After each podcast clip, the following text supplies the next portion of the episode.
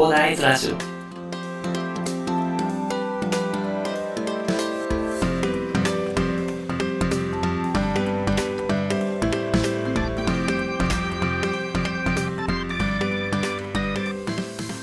はい、おはようございます。こんにちは、こんばんは、広大です。この番組ではですね、サラリーマンに役立つ情報を、あの、普段は随時発信しているのですが、まあ、現在はね、一級建築士の私がですね、リノベーションとは何かというから、購入リノベーションに必要な知識として何があるのかということにフォーカスしてお話しさせていただいております。さて、本日はですね、情報提供ということでね、お話しさせていただこうかなと思うんですけども、中古マンションの価格が上昇していますというお話でございます。まあ、リノベーションするにあたってね、中古マンションを買ってリノベーションをするというところでね、あの価格が抑えられて、でしかもデザイン性の高い、まあ、自分の要望に合ったプランっていうのでね、自分のライフスタイルに合わせた形で、いろいろ自由度が高くて、しかも立地もいいところに安く買えるよということでね、経済的にもね、だいぶ助かるのでね、お勧めさせていただいてるんですけど、以前、築20年以降は価格が下がり止まって、安定、まあ比較的ね、安定するよと、緩やかに価格の下落が緩やかになって、かなりま購入しやすい、資産価値的にもね、安定するということでね、お話しさせていただいてたんですけど、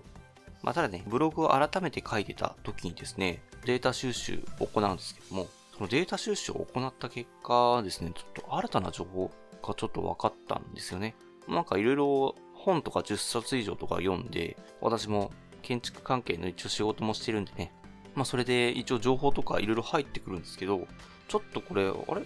こんなんあったっけっていう私も知らなかった情報なんですけど、公益財団法人東日本不動産流通機構のデータがなんか一応公表されてるんですね。その不動産価格っていうところでいろいろ調べて公表されてるデータがあるんですけれども、その公表データをもとにですね、中古マンションの築年数による価格推移を平米単価で分析したのですが、築20年から築25年の価格推移を平米単価で分析したんですけども、築20年から25年ところの平米単価、まあ、マンションなのでね、あの、まあ、いろいろ広さが違うというところで平米単価でまあ分析する必要があるというところなんですけども、まあそれがこの5年間でですね、毎年2万円から4万円ずつ上がっていて、その平米単価がこの5年間でですね、12万円も上がってるんですよね。ちょっとこれびっくりしたんですけどね、あれ平米単価、平米単価が12万ですよ、本当に。めちゃくちゃ上がってますよね。30平米とかだったら360万ぐらい上がるんですよね。あの、物件で。めちゃくちゃ上がりますよね。もう30平米めちゃくちゃ狭いから、普通にファミリーとかだと50平米ぐらいいくんじゃないですかね。50平米だと600万とか上がるんですよね。すごい上がってますよね。まなんでかな？ちょっと私なりにね、いろいろ建築についてね、調べてるんでね。多分ですね、これ、中古マンションの質っていうのも上がってるんですよね、やっぱり。あの、建築の質ってやっぱり毎年上がってるので、建築技術っていうのは、綺麗な状態で保てるような外壁とか、出てきたりとか、あと RC の高施工品質自体も最近は上がってきたりする、してるっていうところで、そういうところでね、高品質で綺麗な状態のものっていうのが、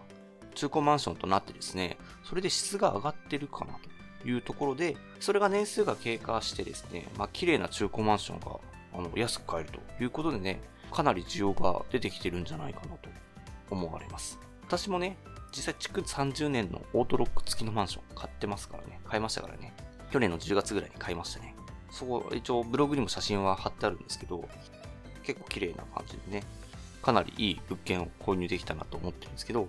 なんか、それで私の買ったマンションっていうのも、ちょっと買った時、なんか、いくらぐらいで売れてんのかなと思って、ちょっと調べたらですね、なんかもう、400万ぐらい高く売れるみたいなデータもあったりしてですね、なんか売ろうかなみたいな感じでちょっと思っちゃったんですけど、まあちょっとあの、去年買ったばっかりでね、もうちょっと考えますけど、じゃあ、戸建てはどうなのっていう話もあると思うんで、一応調べてみたんですけど、戸建ては、戸建てはあんまり変わってないんですね。あの、マンションの価格上昇は顕著なんですけど、戸建ての方はあんまり変わっていないというところでございます。やっぱり RC のマンションっていうのはかなり需要が出てきてるかなと。まあ、耐震性もね、あの、新耐震基準以降のあの物件についてはね、まあ、非常に優秀な、世界で見ても非常に優秀なね、あの耐震基準をクリアしている物件ということになってますので、高品質なマンションが多くなってるというところですね。この価格上昇っていうのを見ていると、早めにちょっと購入した方がいいのかもしれませんね。結構新築で買うよりも、なんか中古マンション、まあ、築26年以降とかだったら、約3割、約3割ぐらいの値段で買えるというようなグラフっていうのも分析した結果ね、作成しましたので、まあそれのグラフというのは、あの私のブログの方でね、そこで見れるのでね、まあぜひ参考で見ていただければなと思います。他にもね、あのブログでね、中古物件のリノベーションということについてね、まとめさせていただいてますので、で、これからもどんどんまとめていきますので、参考にしてみてください。概要欄にリンクは貼っておきますのでね、そこからご確認いただければなと思います。それではね、今回はあの情報提供ということで、中古マンションの価格が上昇しています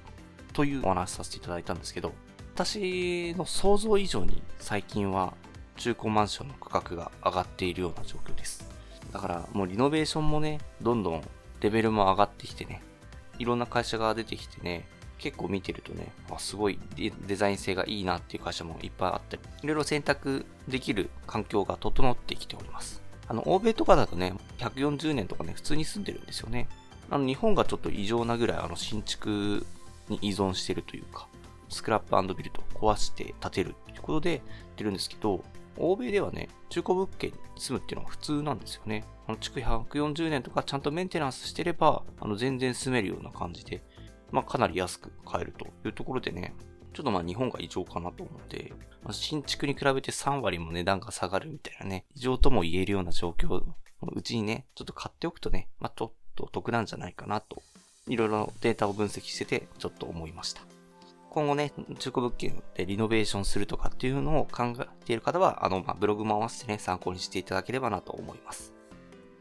では、最後にお知らせです。この番組ではですね、皆さんが困っている悩みとか、話してほしい内容など、随時募集しております。コメント欄とか、Twitter の DM などでね、どしどし送ってください。Twitter とかのリンクは概要欄に貼っておきます。それではね、今回はこんな感じで終わりにしたいと思います。このような形でね、皆さんの耳だけで役立つ情報をゲットできるように、死に物狂いで情報をゲットして毎日配信していきますので、ぜひフォロー、コメントのほどよろしくお願いいたします。では、本日も良い一日をお過ごしください。それでは。